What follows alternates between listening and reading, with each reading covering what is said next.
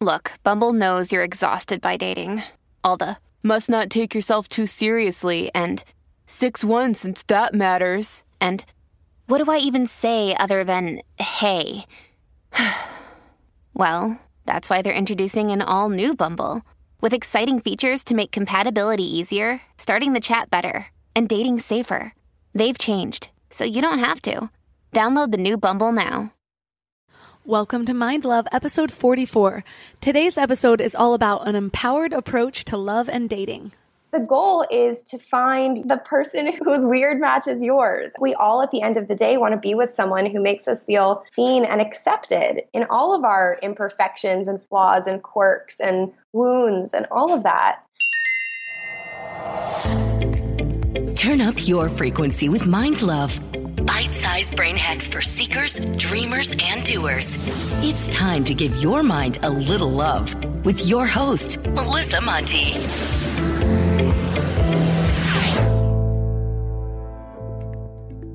First off, Mind Love is now a Castbox original. Castbox is the fastest growing, highest rated podcast app on both iOS and Android, where you can get all of your favorite podcasts. It has a super clean layout, and you can create playlists and download episodes to play offline. It's my personal favorite and where I listen to all of my podcasts. Don't worry, you can still listen to Mind Love wherever you get your podcasts, but I hope you'll give Castbox a try. Second, don't forget to subscribe on whatever podcast platform you're listening on, and leave a review if you can. Reviews really help to entice more amazing guests, plus it helps me grow the show, which ultimately helps me give more value to you guys. Today's episode is going to be super fun. I've gotten quite a few requests from you guys for advice on navigating this new culture of dating that we're currently in. So today, I'm bringing you a love and dating coach. Her name is Evan Rose Litman, and she left her high-paying job to follow her passion and start something of her own, and ultimately to help people. Well, I'm excited about today because you're going to get two different but valuable perspectives. You have Evan, who has made this her life. She is so wise in the field of dating, and she's still out there rocking the dating scene, which is really great because I've only been married three to four years and I don't know what dating is like anymore. That shit changes so fast. But interwoven in that, you'll also get my perspective as the married woman. And I consider my relationship extremely successful. Who would have thought? Even my friends notice it. I somehow scored the perfect husband, and I love him so much. And I'm told by our friends that the dynamic of our relationship is really inspiring. So today, Evan and I are going to help you conquer love. Three key things we will learn today are how to get in alignment with what we're looking for in a partner, the biggest ways we get in our own way in dating, and how to raise our vibes while remaining authentic when we meet someone. Before we get started, I want to tell you about the best way to stay in your highest frequency between episodes. Thousands of listeners are loving my daily morning Mind Love emails. They're short daily reminders of your own beauty, magic, and power, so you can start each day with your best mindset. Just go to mind love dot com and sign up right there on the homepage. Plus, you'll get some amazing free gifts when you do.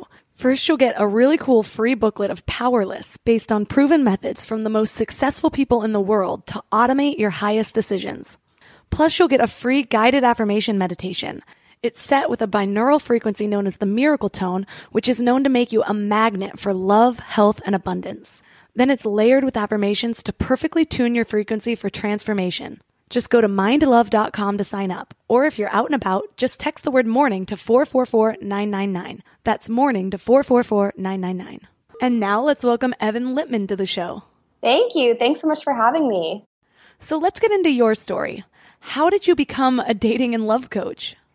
I initially became a life coach. I grew up in a household with two therapists as parents, so I think I was destined to do some work helping people directly. I spent years kind of trying to find my career path and jumping around and ended up in a corporate job, a six-figure job in my mid-twenties that for a while was exciting enough for me to kind of chase the promotions and the money, and then really just had a kind of intense moment of like, whoa, I am not fulfilled. I am not excited to start my day. And I really jumped right in. I went and did a life coach training program, quit my corporate job, started my own practice. And then at the same time, I was on my own path of trying to figure out why my dating life felt so frustrating, why I wasn't getting anywhere, why I was spending year after year just meeting the same kinds of people and having these experiences that didn't feel as connected or juicy or healthy as I wanted them to. And so then, as most of us coaches do, I realized, well, of course, the area that I care so passionately about in my personal life and that I've been able to help myself really shift in a big way is the same kind of message and work and support that I want to bring to other women. Yeah, it's funny how we can be so conscious in some areas while completely neglecting other areas of our lives altogether. I've found there's usually this moment when something clicks and I realize, wait, what if I apply the same concepts I use over here for goal setting and manifesting, and I apply it to this area that I've always seen as so complicated and overwhelming? But love is kind of funny. We've grown up on fairy tales and Prince Charmings and mermaids without voices and finding that one person. So there's been a lot that's changed in what we're telling our kids and ourselves to look for in a person. What are your thoughts on soulmates and finding our person? I do believe in soulmates, but I think I use the word soulmates a little differently than most. Uh, to me, soulmates doesn't mean you have one person out there who's your quote unquote perfect fit and that's it. And if you don't find that person, you're screwed, right? Absolutely not. To me, a soulmate is, we have soulmates in our lives who are non-romantic soulmates. Friends are those family members who feel like home to us in a way. And, and that doesn't mean we necessarily grew up with them, but you know what I mean? That sense of home when you meet someone and you feel like you can be unapologetically yourself and they see you and accept you and they fill you with those loving vibes. To me, that's a soulmate. So yeah, I absolutely believe that we have a wide range of people out there who could be incredible potential romantic partners to us and who we could connect with on that soul level, and certainly not just one. That's nonsense to me. What are the ways that you think people get in their own way when it comes to dating? Oh, such a good question. It's funny, any woman that I start working with, one of the first things we always realize is, oh, there are these ways that you've been getting in your own way, right? That's always the case. It's never just these external circumstances, oh, I've been unlucky or whatever that is. So some of those ways might look like having a really specific idea of who this person is that we're looking for. And we're placing kind of emphasis in the wrong places, right? So we're not clear on, well, who is it that I actually need in order to feel safe and secure and loved and happy? We've got kind of our priorities out of whack. We really, one of the biggest ways is looking at how am I maybe less emotionally available than I would like to think? So if you're someone who keeps attracting or choosing emotionally unavailable partners, we have to tune in, right? We have to look at our partner as our mirror. Looking at, I've been kind of guarded, right? I'm not necessarily as vulnerable as I need to be in order to connect with someone who's emotionally available, or I'm not communicating in a way that's really open and honest and what I would want from my partner. And then, of course, these limiting beliefs that we have, right? So a really big way that we get in our own ways is we think about what we want. Well, first of all, most of us tend to think more about what we don't want than what we do want, right? So we keep attracting more of the same. We keep attracting more of whatever that old script is that we're playing out.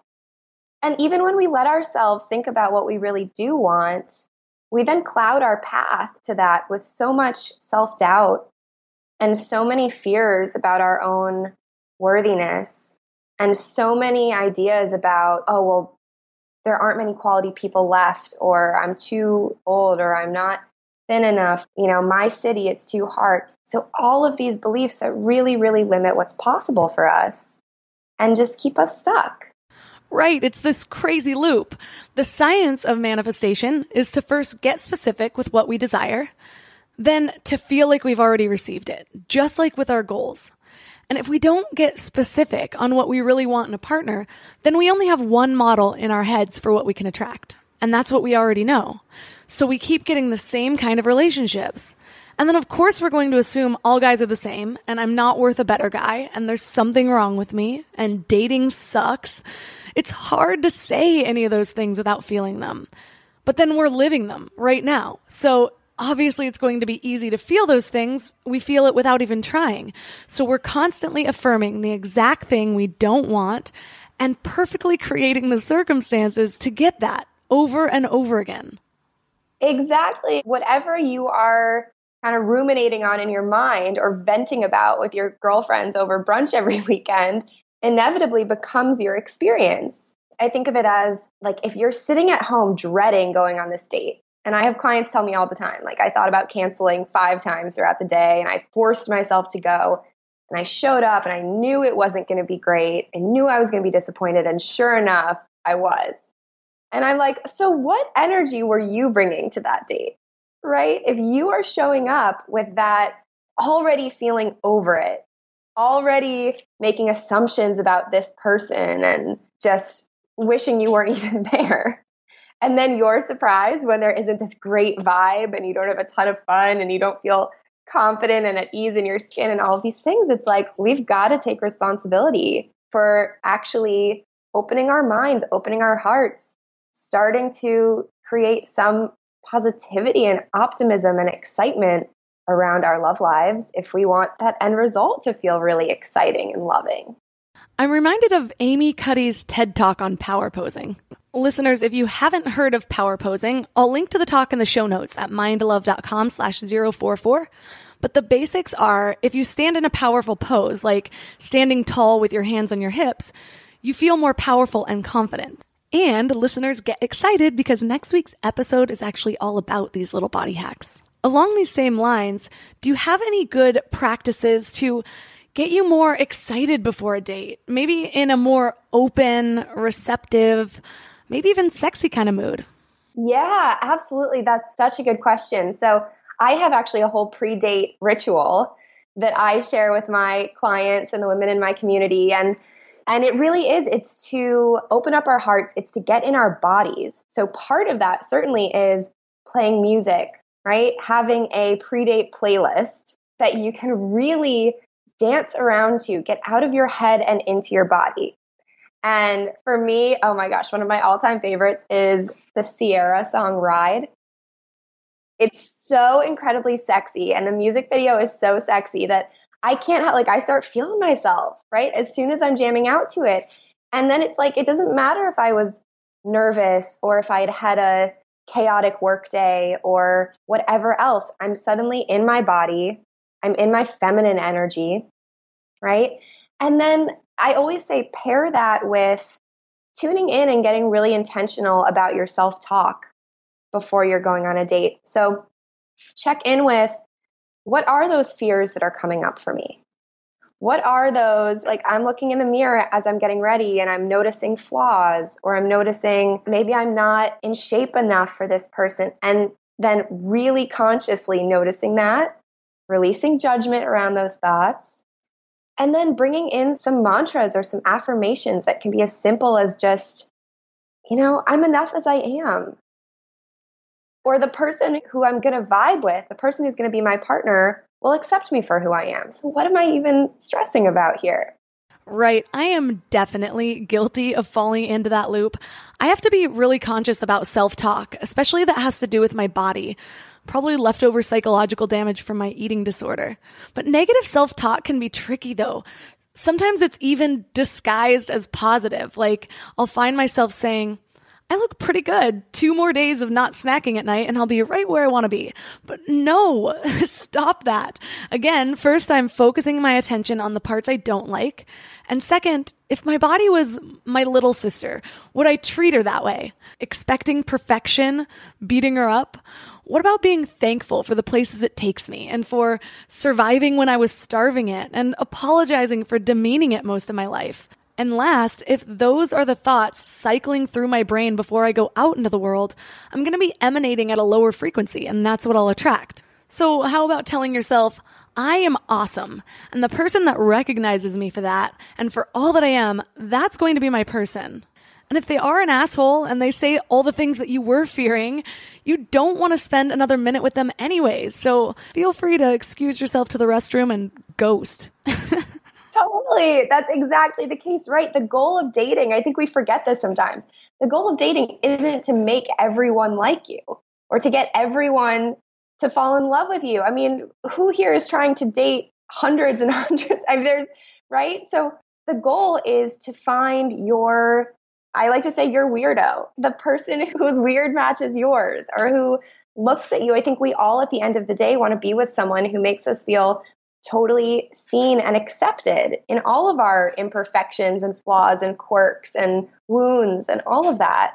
So we have to be brave enough to not be hiding ourselves, right? This is also goes back to that emotional availability piece I was talking about. If we're showing up on dates as our representative, we call it, right? If we're in that headspace ahead of time of, I need to be perfect and I've got these flaws that I have to hide and I can't let this guy see that I'm really not, I'll use a personal example, right? I live in L A. I'm not that outdoorsy. I've had this idea for a while and I had to kind of check in and realize that this was my own limiting belief that every man wants a woman who's going to be camping with them every weekend and doing backpacking trips and really into sports. And that's not me. You know, it just isn't. And I'll go to a cabin with you for a weekend. That's ideal, right? Where there's a shower and we can bring food to cook and great. For a while, I was showing up on dates and trying to fit this mold of, of who I thought he wanted me to be. And when we're doing that, not only is that really exhausting, and that's one of the reasons I hear a lot of women say, I'm so burnt out on dating because we're having to feel like we're on and trying to be something, right? But also we're we're then the, the true us isn't available to be seen or known. And so we really get in our way of connecting with that person who's going to be a great fit for us ultimately.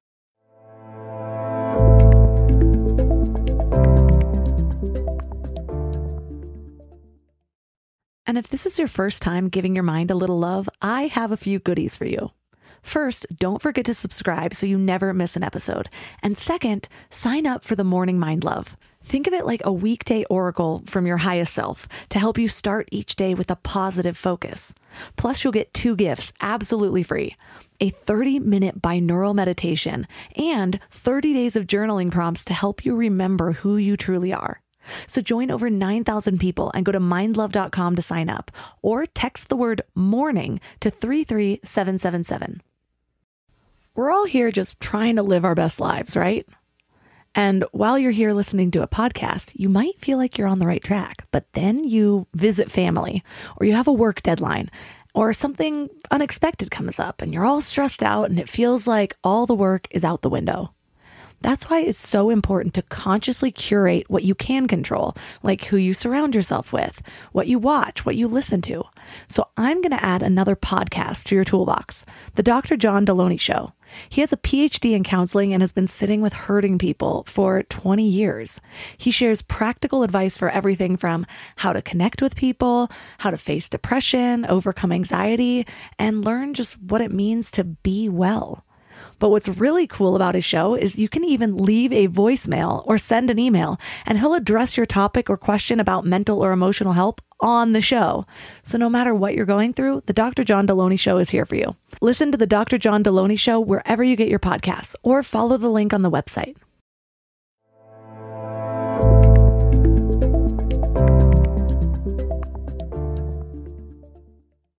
I will say that there's a little more stacked against you when you're younger, though, because it's hard to be authentically you when you're still figuring out who you are. So a lot of it is trial and error.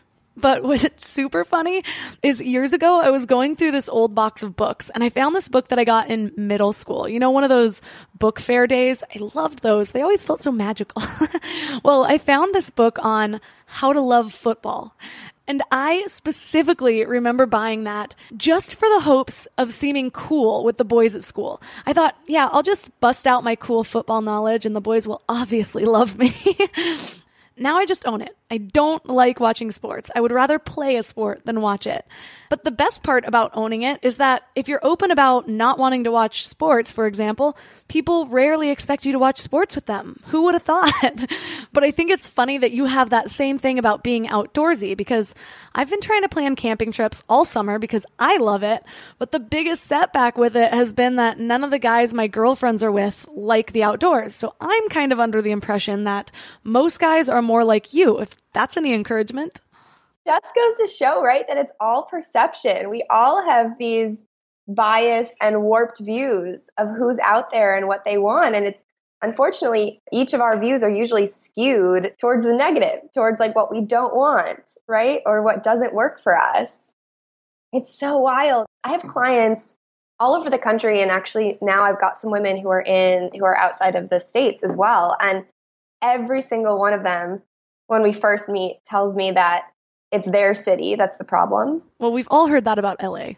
Right? Dating in L A is impossible. No, dating in New York is impossible. Oh, have you tried dating in the Midwest? America in general. Exactly. All men in Tel Aviv. And it's like, oh, it can't be every single one of our cities. Plus, isn't that then saying something about ourselves if that's where we're from too? Right. Oh, everyone here is just super screwed up. But it should really be a sign for yourself whenever you realize that you think the problem isn't you. Not saying we should put blame on ourselves, but the more responsibility we take for our own lives and what we're attracting, the more we step into our own power. This also sheds an interesting light on that honeymoon period in a relationship, where you love everything about them until shit starts to get real and then all these little things just aren't cute anymore? Or is it that in the beginning, we pretend to be someone else and then after a year or two, or when we move in together, the charade is just too difficult to keep up and it does feel a little bit like a bait and switch? But now I do have a pretty good grasp on who I am, but I am still discovering parts of myself. And I think that's always going to happen, especially when we're in a relationship, because suddenly there's a witness to all of your quirks and these things that you didn't even notice that you do. But how much less extreme would that honeymoon period be if we were completely ourselves from the beginning? How much better of a match would that turn out to be? And first of all, it helps us to kind of cut through all of those people who aren't a good fit for our true selves, right? Like we find out sooner, which is great. I think a lot of us, again, have this idea of my goal is just to get asked out again. And that's even such a backwards mindset of I need to get him to like me and I'm just along for this ride, versus the approach that I guide women on is called the empowered dating approach. So that's shifting that mindset to who do I like and what am I looking for, and really being in the driver's seat of our own dating lives. So yeah, when we show up authentically, we much more easily kind of clear the roster, so to speak, of all the people who aren't going to end up being a great fit. And we are absolutely our most magnetic when we're in our authenticity. That's how we draw people to us, kind of like moths to a flame, who are people who really align with our true selves. And then totally, I mean, think about when you are putting on that front early on, there's so much anxiety that comes along with that, because you've set this unattainable standard for yourself that you then feel like you have to live up to. Even if subconsciously, you're always a little bit on edge that you're going to get found out for who you really are. I notice that even now, but this is the first relationship I've been in where I really feel loved as fully and authentically me. The ironic thing is there was one other one that almost got there, but I didn't actually like him very much. So I really had nothing to lose in being myself, which is a really messed up train of thought when you think about it. To be fair though, looking back at my relationships, even the worst ones, I can see pretty clearly what they taught me and how they made me better. But I think one of the biggest differences I noticed between dating and marriage is when you're dating, you're constantly trying to decide, is this right for forever? And in marriage, you're past that hurdle. You've already decided that you want this to be forever. So then everything is, how can we make this relationship better? It's really enlightening from that perspective because the focus turns inward. Relationships are mirrors and there's so much self-discovery. You notice patterns about yourself that were easy to ignore because no one was around. people bring other things out in you that might not come out if you're by yourself and not interacting with another human. So I'm wondering if you have any tips to help people get to know themselves a little bit earlier before this discovery period, which will still inevitably happen in a relationship, but just to help understand who you are and what you're looking for beforehand. Yeah, you're totally right that no matter how well you know yourself, when you are in that intimate relationship, things come up, things show up, right? Even for those of us who have, myself included, do this work professionally, you get into a situation, you're like, whoa, I didn't realize that was a trigger for me. Whoa, I didn't realize I still have anxiety around that. Whoa, I didn't realize I'm so weird after spending this much time with someone. So part of it's accepting that self-discovery is a lifelong journey.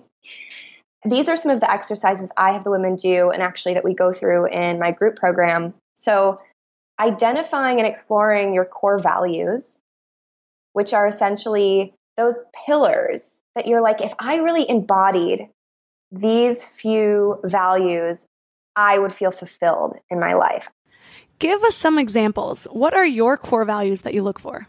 Mine are authenticity, intimacy, uplifting or encouraging, supporting others, love, of course, and it might be creativity. I'll have to look back. Here's another thing is I recommend doing these exercises every year or so because there are some parts of ourselves that are core, and then there are some parts that are fluid. I think this is a Cheryl Strayed quote. I'm paraphrasing, but she says something along the lines of not sacrificing your happiness for those things that you always thought to be true about yourself. Don't surrender all your joy for an idea you used to have about yourself that isn't true anymore. So being willing to let go, for my entire life, musical theater was my life. And I went to school for theater and I, until I was like twenty-four or something, that was my identity. And that's what I thought would make me happy. I still love it. I still have a passion there, but I was so attached to that identity of who I was. And when I finally realized, whoa, like as an adult, there are other things that I'm feeling drawn to and other lifestyles, and being able to let go and say, it's okay for my identity to be fluid. I love that. I've been trying to notice whenever I identify with anything, whether negative or a positive thing, because even with things that I love, it's still not who I am. Sometimes it's hard to even get my head around what the authentic self is. But I also think that the universe is too complex than our brains can fully comprehend, at least in this state of our evolution, like a Neanderthal trying to grasp quantum physics or something. I think there's still so much that we're going to find out about what this existence really means. My current obsession is an author named Joe Dispenza. And in his book, Becoming Supernatural, he talks a lot about shedding all of our layers and getting to this point of nothingness in meditation. And when you're in that state, that's when you're most receptive. So you're the most open to create lasting change through new neural connections. So even with those things we love, we start to identify with those because everyone knows Melissa loves yoga. First, what if that changes? What if it stops making me happy, but I've become so used to the story I've been telling myself for fifteen years that I love yoga? I doubt that. I love it too much. There I go again. But in reality, yoga isn't me. It's just one of the ways I express myself. It doesn't mean I have to love yoga any less, but it does make it a lot easier to be flexible in this life, to feel free to express yourself in different ways. And it opens you up for self-discovery because you know you don't have to have yourself all figured out. Exactly, exactly. And that's why I love the idea of core values so much, because they can play out in so many different ways, right? So if love is one of my core values, that means so many things to me. That means when I don't have a romantic partner in my life, I can still fill my life with love. I'm still always consciously investing in all of those non-romantic soulmates in my life. I created a business based on love, right? My work has become love, and that's what really drives me in my business. And I can also check in and be real with myself and be like, if I'm one of those women right now who's saying, I'm too busy to date, oof, right? If love and intimacy, if those are some of my core values, I need to carve out the time because I have to admit to myself how important that is to me. So here's a heavy topic. I'm thirty-three now, so all my friends are popping out babies. And I'm still figuring out what I feel about having kids. And I'm married, so there's this extra expectation that comes with that. And I totally get that there's a whole different type of pressure for single people as well, especially in their thirties. But really, they both come down to the same thing. It's the women's biological timelines. So on one hand, we definitely shouldn't be making these huge decisions based on that timeline. But on the other hand, it exists. So what are your thoughts?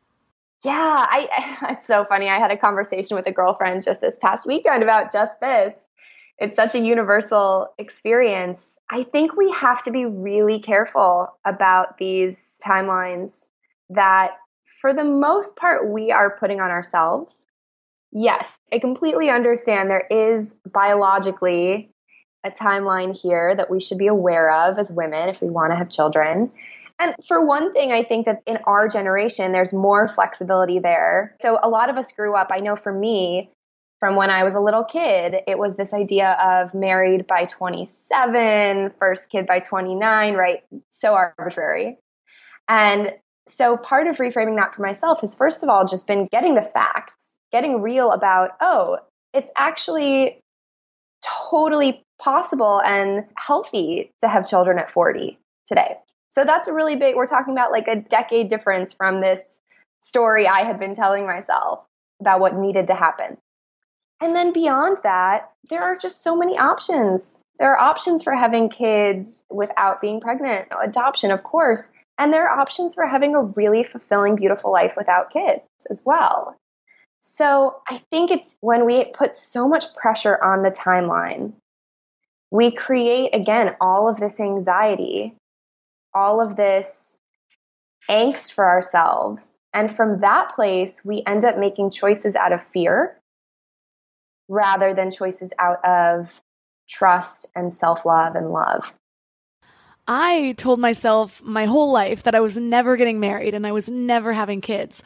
Speaking of stories we begin to identify with, but thinking about it now, on the bright side, it could have given me the freedom to find exactly what I was looking for because there was no pressure for me. My last few relationships were what was fun and what fit into my life. So that's just interesting to think about. But the one thing that was different for me when I met my husband is that we both bonded over the desire to improve ourselves. We actually read The Power by Rhonda Byrne together, which is the sequel to The Secret. So we entered the relationship with this mindset of knowing that we had the power to create our lives. And that means taking responsibility for the energy that you bring. If something isn't right in my life, or if what I'm seeing around me isn't right, then I need to change because everything else is a reflection. I will say that starting a relationship that way was powerful enough for me to change the story I'd been living with my whole life. That relationship sucked. So there's two lessons I take from that. First, look for a conscious partner because then they have a growth mindset. You don't need to tell someone to change when they're already working on themselves. You feel like they've got it covered. And it gives you the patience to let him or her be on their own journey instead of telling them what you think they should work on next, which is one of the biggest issues I feel like comes up in relationships. And second, be aware of any story you're telling yourself because I made that story up that I wasn't getting married when I was nine, which means by identifying with that, I'm basically letting a nine-year-old decide the fate of my love life. So anytime you realize you're living by something you've always thought to be true, stop and reflect on that. Go over your values and what's important to you and make a conscious decision if that story still fits what you want for your life. Oh my gosh, totally. And I think we also get these ideas about who our type is when we're that young. It can come from movies, it can come from T V shows. I mean, I was Ryder Strong from Boy Meets World. I was his number one fan, like A O L chat room fan club status, okay? And for decades, I was like, that's my type, the brooding bad boy. And sure enough, that's who I went for. And that's who I ended up in relationships with. And that was not a good fit for me. There were not necessarily healthy dynamics. And for so long, I was like, well, but that's just who I like. If I choose anyone else, it, it will be settling. And I had to get really clear on even who we're attracted to in large part comes from our stories and comes from our patterns. And we actually can shift. And I've been able to completely shift who I'm attracted to And it's wild. The men now that I go for, who my friends from back in growing up or high school are like, you would have thought this guy was too nerdy or too something. And I'm like, he makes my heart pound because I can now recognize what I need in a partner. And I can see that in all different kinds of people, regardless of these kind of superficial types. So even to go back, Melissa, to your question about self-discovery, another couple exercises I really recommend are learning about your attachment style, learning about your love languages, learning about essentially your needs in a relationship.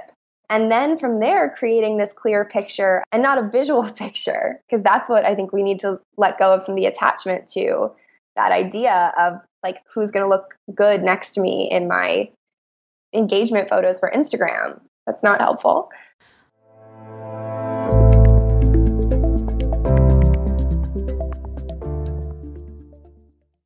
And now for another episode of Lies We've Been Told About Our Health. We've all heard we need eight glasses of water a day, right? Well, hydration isn't actually about water intake. It's about the balance of water and electrolytes so that our bodies are actually absorbing the water instead of just passing it through. A lot of people go for those sugary sports drinks, but let's be real, those do more harm than good. I've found a better solution, Element. It's a zero-sugar electrolyte drink that's all about effective hydration. Each pack gives you essential electrolytes like sodium and potassium without the unnecessary additives found in other drinks. The team behind Element includes experts in biochemistry and nutrition, so they really know what they're doing. And it's not just for everyday use either. Elite athletes and teams, Olympic weightlifters, CrossFit champions, Navy SEALs, all rely on it too, which to me says a lot about its effectiveness. Here's what makes them really unique. They recently launched a hot chocolate line with flavors like chocolate mint, chocolate chai, and chocolate raspberry. Ever since I went alcohol-free, I've been really intentional about luxurious, health-focused drinks, so I can sit back and unwind while actually doing good for my body. And the Element chocolate chai is great for relaxing in the evening or warming up after winter sports. And you can try Element totally risk-free. If you don't like it, you'll get your money back. No questions asked. Receive a free Element sample pack with any order when you purchase through drinkelement.com slash mindlove. That's drinklmnt.com slash mindlove to get a free starter pack with any order. I'm constantly sharing with my clients to stop searching in life and instead start aligning. It's true with purpose, with relationships, with higher versions of yourself, and it's also true for hiring. The best way to search is actually just to match with Indeed. Indeed is your one-stop hiring platform with millions of job seekers visiting every month, and their powerful matching engine helps you find quality candidates fast. Plus, Indeed lets you schedule interviews, screen applicants, and message candidates all in one place. But Indeed isn't just about speed. They also deliver quality.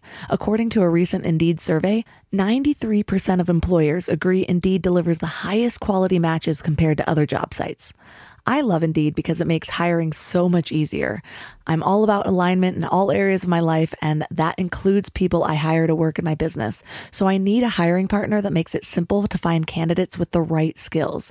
And that's Indeed. And what's really cool is Indeed's matching engine gets smarter the more you use it, learning from your preferences and over one hundred forty million qualifications. Plus, I love that I can do all my hiring in one place. It's just one less thing to keep track of between all of the other things. So join over three point five million businesses worldwide who rely on Indeed to find great talent fast. And listeners of this show will get a seventy-five dollars sponsored job credit to get your jobs more visibility at Indeed.com slash MindLove. Just go to Indeed.com slash MindLove right now and support our show by saying you heard about Indeed on this podcast.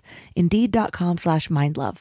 Terms and conditions apply. Need to hire? You need Indeed.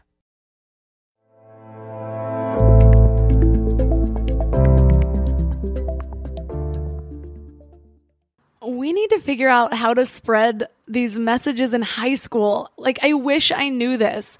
Our brains are so influenced at that age. And then so much of it is just trying to be cool and trying to fit in. And a lot of social circles formed by how people look.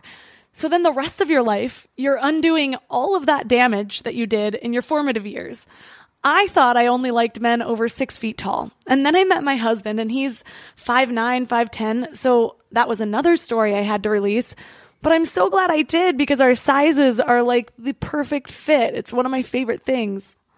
Right. This information that we absorbed without having any filter for it or any context. No one was there to help us question, is that really important to you? Why is it that that feels so good, right? It was like we just absorbed stuff. And that's why I always say too, especially for women, my clients tend to be women around thirty or coming up on thirty. And there's a lot of this anxiety and this pressure and all these ideas. I'm always like, dating and relationships and love, that's the good stuff. But we've just attached so much crap. Like we've just layered on all of these stories, ideas, doubts, fears, patterning, just all of this stuff that really isn't love. That's not what we're going for here. So we have to, like you said, undo. And part of that's first just the awareness, identifying what is this stuff that I've attached to love and dating, and then have someone help us, hopefully, to unpack that and to release it and to give us new ways to move forward so there isn't so much resistance and angst and what's wrong with me on our journeys. Okay, I want to talk thoughts on dating culture in this age of technology, especially dating apps like Tinder and Bumble. Because on one hand, dating apps can give you the ability to pick and choose a little bit more of what you're looking for rather than just who out of the thirty-two men happened to be in the bar. But on the other hand, it's social media. And we all know how much we curate exactly what to show people through social media. So how authentic is it really? And then to make matters worse, it's perpetuating our obsession with the superficial, like looks and income and height, and discarding people with a left swipe. So what are your thoughts on the pros and cons of dating apps? Yeah, I think you just called out the cons beautifully. And really the problem there, what I just want to point out is the cons are in how we're using the technology. It's not the apps themselves. It's not the technology itself that's the problem. So I think that's a really huge thing to recognize. First of all, when women come to me and they're like, oh, it's impossible because dating apps and social media. We can look at those apps as just another, a wider pool, another opportunity to connect with people. However, if we're coming to it from that kind of superficial mindset of swiping and looking for this person who fits this perfect image of our type, if we are so quick to write people off based on, you know, we're like, oh, he looks gorgeous in five photos, but I don't like this angle, so left, right? Because there's a thousand more people waiting for me to swipe on them. We talked about sending your representative on dates. You can do the same thing in your profile. So if you're curating a profile that your goal is to appeal to the masses, you're limiting your ability to attract those specific people who are going to really vibe with you. So I recommend letting yourself be authentic and quirky and whatever on your dating profiles, right? Like calling out those little things about yourself that are different, being a little silly with it, having some specific things that people can respond to. I mean, even a kind of funny example is my friends for a long time were like, you cannot have a picture with your cat to me, right? They're like, you cannot have a picture with your cat in your dating profile because so many guys are going to either don't like cats or are allergic or going to think you're a crazy cat lady. I love cats. That's a part of who I am. And my cat sleeps in my bed. And that's not going to change. So while I didn't put that as my number one photo, I have a hilarious picture with my cat wearing this frog hat. And I'm laughing. I think it's my most genuine smile that you could possibly capture in a photo. And the people who've specifically responded to that, in fact, my last relationship was with someone who also had a picture with his cat in a profile and reached out because he was like, this is so endearing and funny. And so letting yourself be authentically you. Another huge kind of pro con is the way that we're communicating. So I think the con is getting caught up again and being like, I have to choose the perfect words to write. Like I, my friends are writing my responses for me and all of this nonsense that, to your point, Melissa, if you were at a bar or out at an event and you connected with someone, you have to just respond in real time.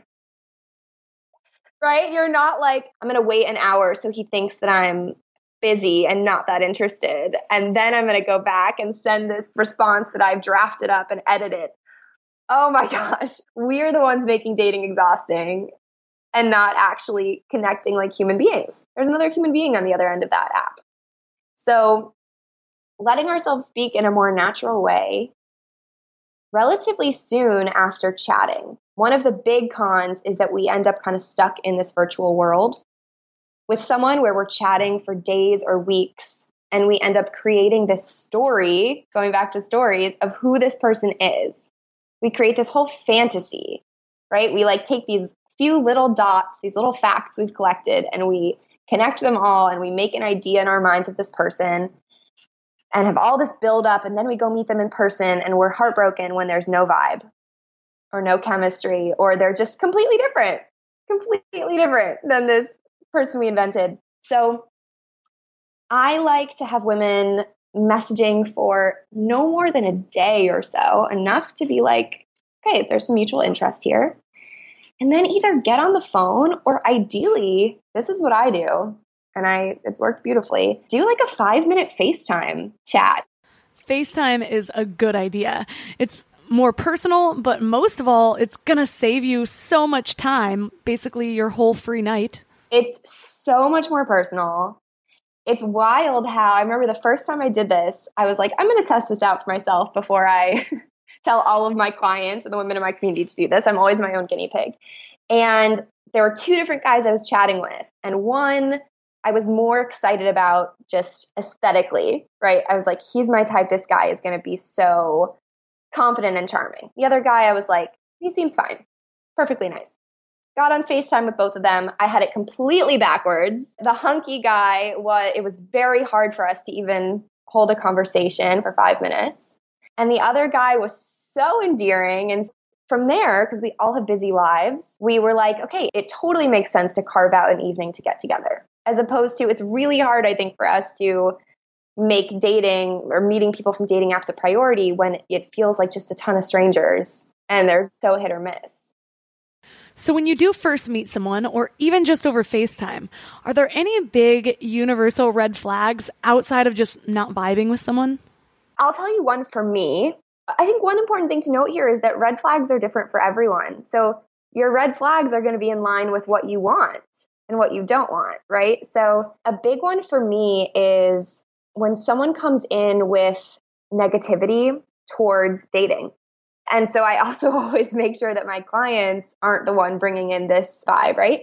We're coming in and we have all of these stories about how online dating sucks. And especially if we end up touching on past relationships, which these days can totally come up on a first date. That's what I've found, is that there, our generation does not subscribe to these like off topics or off limits topics on first dates. And so when someone is talking about their past relationships and they are speaking about them in a way where something was wrong with everyone else, and they're not taking any responsibility or able to say either this just wasn't the right fit or whatever, but there's a lot of either all the women in my past are crazy, or they wanted too much from me, or I had a guy on a first date telling me how this woman he was seeing for six or seven months exclusively was putting all this pressure on him to put a label on it.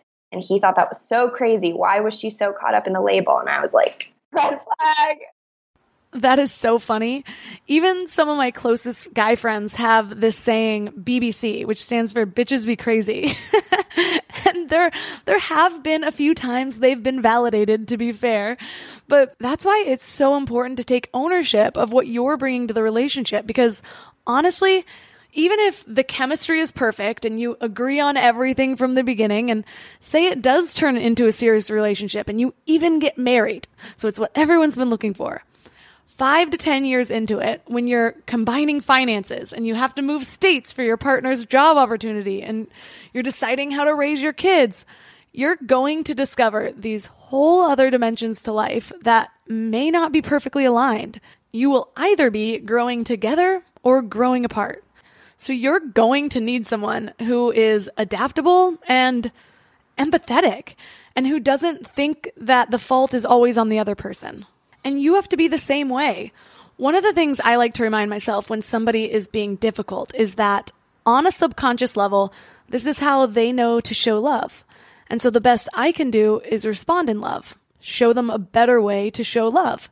But this kind of brings me to my next question, because what if we were the ones that weren't taught to show love?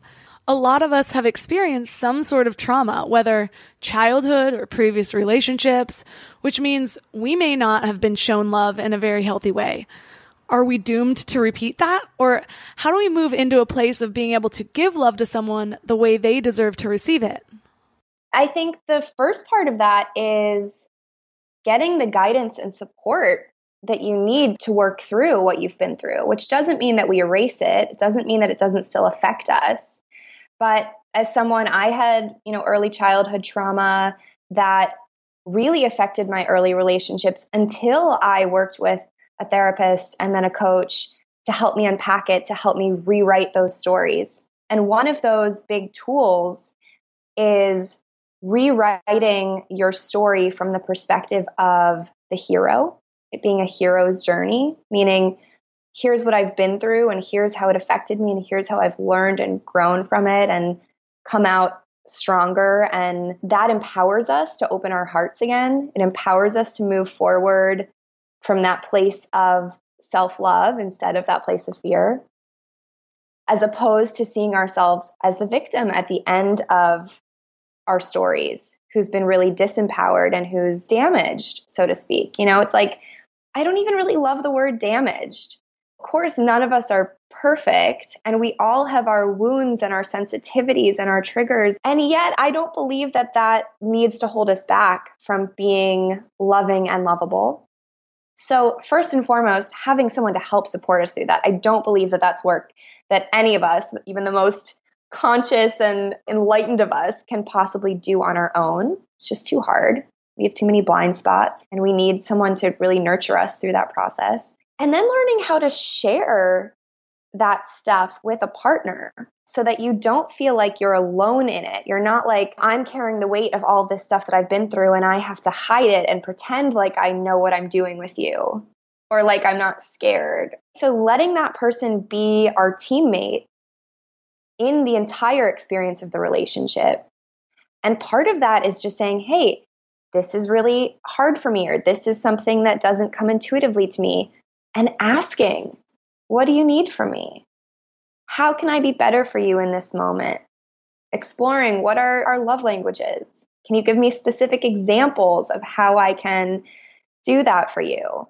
And vice versa. So it's really a process of teaching each other how to treat us, how to care for us, how to love us. And knowing that even someone who's never had trauma or who's starting their adult dating life with as much of a blank slate as possible, which is rare, that none of us are just mind readers who intuitively know how to be incredible for someone else. So it's always going to be that open communication, being willing to learn, being willing to experiment, and really owning what we need in order to feel safe, and sharing that with someone else so that they can rise to the opportunity and they actually know how to care for us as well. Sometimes I find it helpful to look at my relationship like a completely separate entity. Like there's me, there's him, and then there's our relationship. Because in a relationship, it's so easy to go back and forth with who's to blame. But when you have this separate thing, your relationship that you have to consciously work on, then the focus shifts from who is to blame to where in our relationship do we need to give more love. And it's actually kind of bonding too, because suddenly it becomes a collective effort. You're working on the same project, and the other person can provide support where they're needed. I've also found it really helpful to let mistakes be mistakes without making them this big thing. Realize that emotions are chemical reactions and that we're not going to be perfect every time, and sometimes there's more going on. A good example of this just happened this morning, actually. I got irritated and I word vomited via text message, and then ten minutes later, I just sent a sorry text. I'm pretty good at owning my shit these days. But my husband totally could have shamed me for that and made me feel really bad and made it this big thing that we had to talk out. But instead, his only response was, "It's okay, little babe." He calls me little babe. "It's okay, little babe. I know you have big feelings in the cold mornings." He's so cute. But that allows me to grow faster too. And honestly, it makes me want to do better next time. You actually have five pillars of love life transformation, and I love frameworks. So tell us more about these pillars, why you developed them, and how they help. Sometimes women come to me and they're like, "Just give me the dating tricks and tips." And I'm like, "Oh, but that's just a Band-Aid and I can't do that," because I want to help you actually create lasting, healthy love and relationships in your life. So this love life transformation program that I guide women through, we start with self. And that's kind of two parts. That's self-worth, self-love, self-acceptance, and it's also self-discovery. So that's where we dive into attachment styles, love languages, core values, triggers, understanding what's the fear at the root of that, all of those pieces that allow you to start to get clear on who this partner is, who's going to be an incredible fit for you long-term, and letting go of the Ryder Strong story that I've been holding on to for almost thirty years. The second pillar is mindset. So that's where we really uproot those deep-seated fears and those limiting beliefs. We get clear on what are all of those mindsets around time pressure and comparing ourselves to other people and just all of these ideas that are creating resistance on your path. And I take them through a process of really challenging and recrafting new beliefs so that they have a mindset that supports them and serves them as they get on their dating journeys. The third pillar is heart set. So this is where we really talk about vibes, raising your vibe, tuning into that happiness and gratitude and the love, abundance of love that's already present in your life, and how to trust yourself so that you can open your heart again. Because like we've been talking about, when you start to put yourself out there and you're showing up on dates, you have to have that relationship with yourself, the mindset, and the heart set all aligned so that you can be really open and magnetic and start to feel these genuine connections with people, which is what it's all about.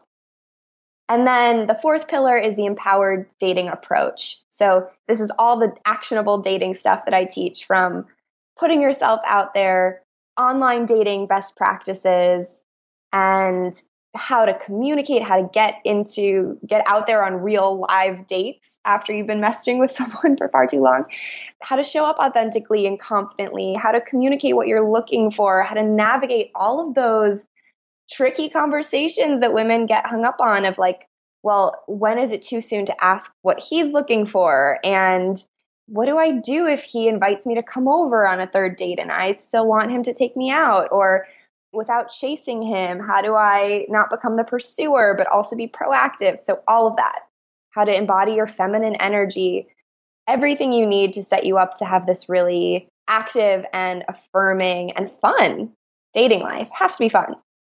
And then the final component are these deeper relationship skills. So this is, again, it's like I'm here to help set women up to connect with their person and create that lasting relationship. I don't want you to just be like, oh, cool, suddenly I'm attracting better quality people and I'm having good dates, but it always seems to fall apart after a month. So this is pacing and intimacy and navigating sex in the early months of a relationship and being vulnerable and navigating conflict. Right? How to bring stuff up so that you don't have to be afraid that that first negative, quote unquote, conversation is going to just ruin everything. No, that's part of it. That's part of it. It's a really powerful program. It's essentially everything that I have learned and discovered through my one-on-one coaching over the years that create this path to these ultimate loving, lasting relationships, kind of boiled down to twelve weeks. And then I found that going through the work together as a small group, an intimate group of women who can relate to one another and who can be like, oh my gosh, I have those same exact crazy thoughts. I have those same fears. I thought it was just me.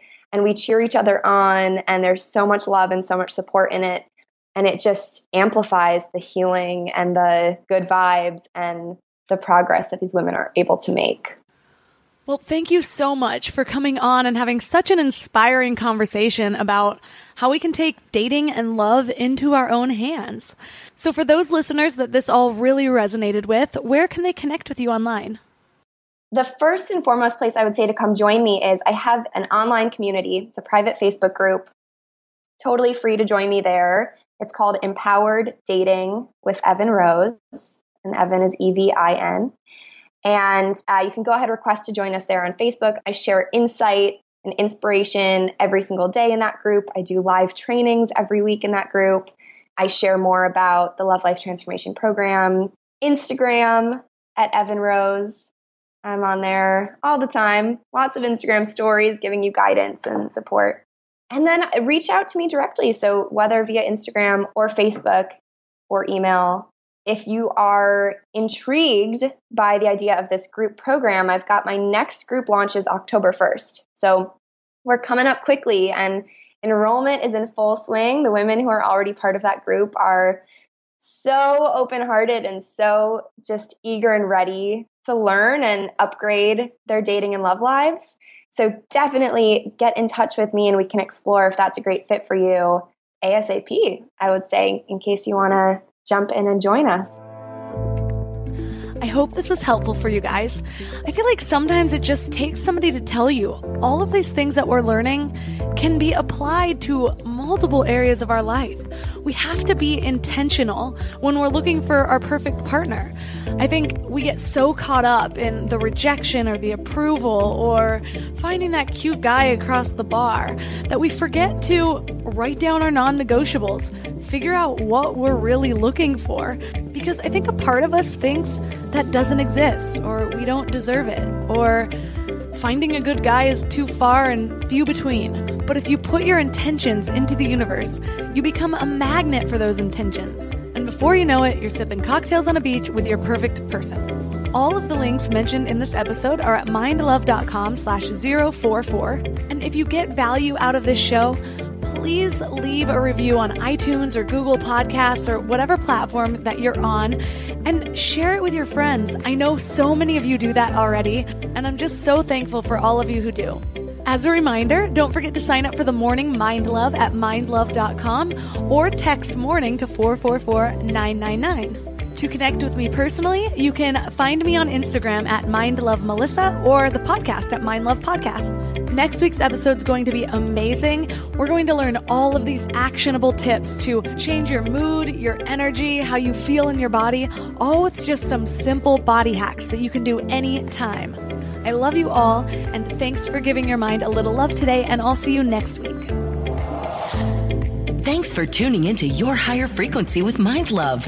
Head to mind love dot com for a free gift to keep your vibes up until next week.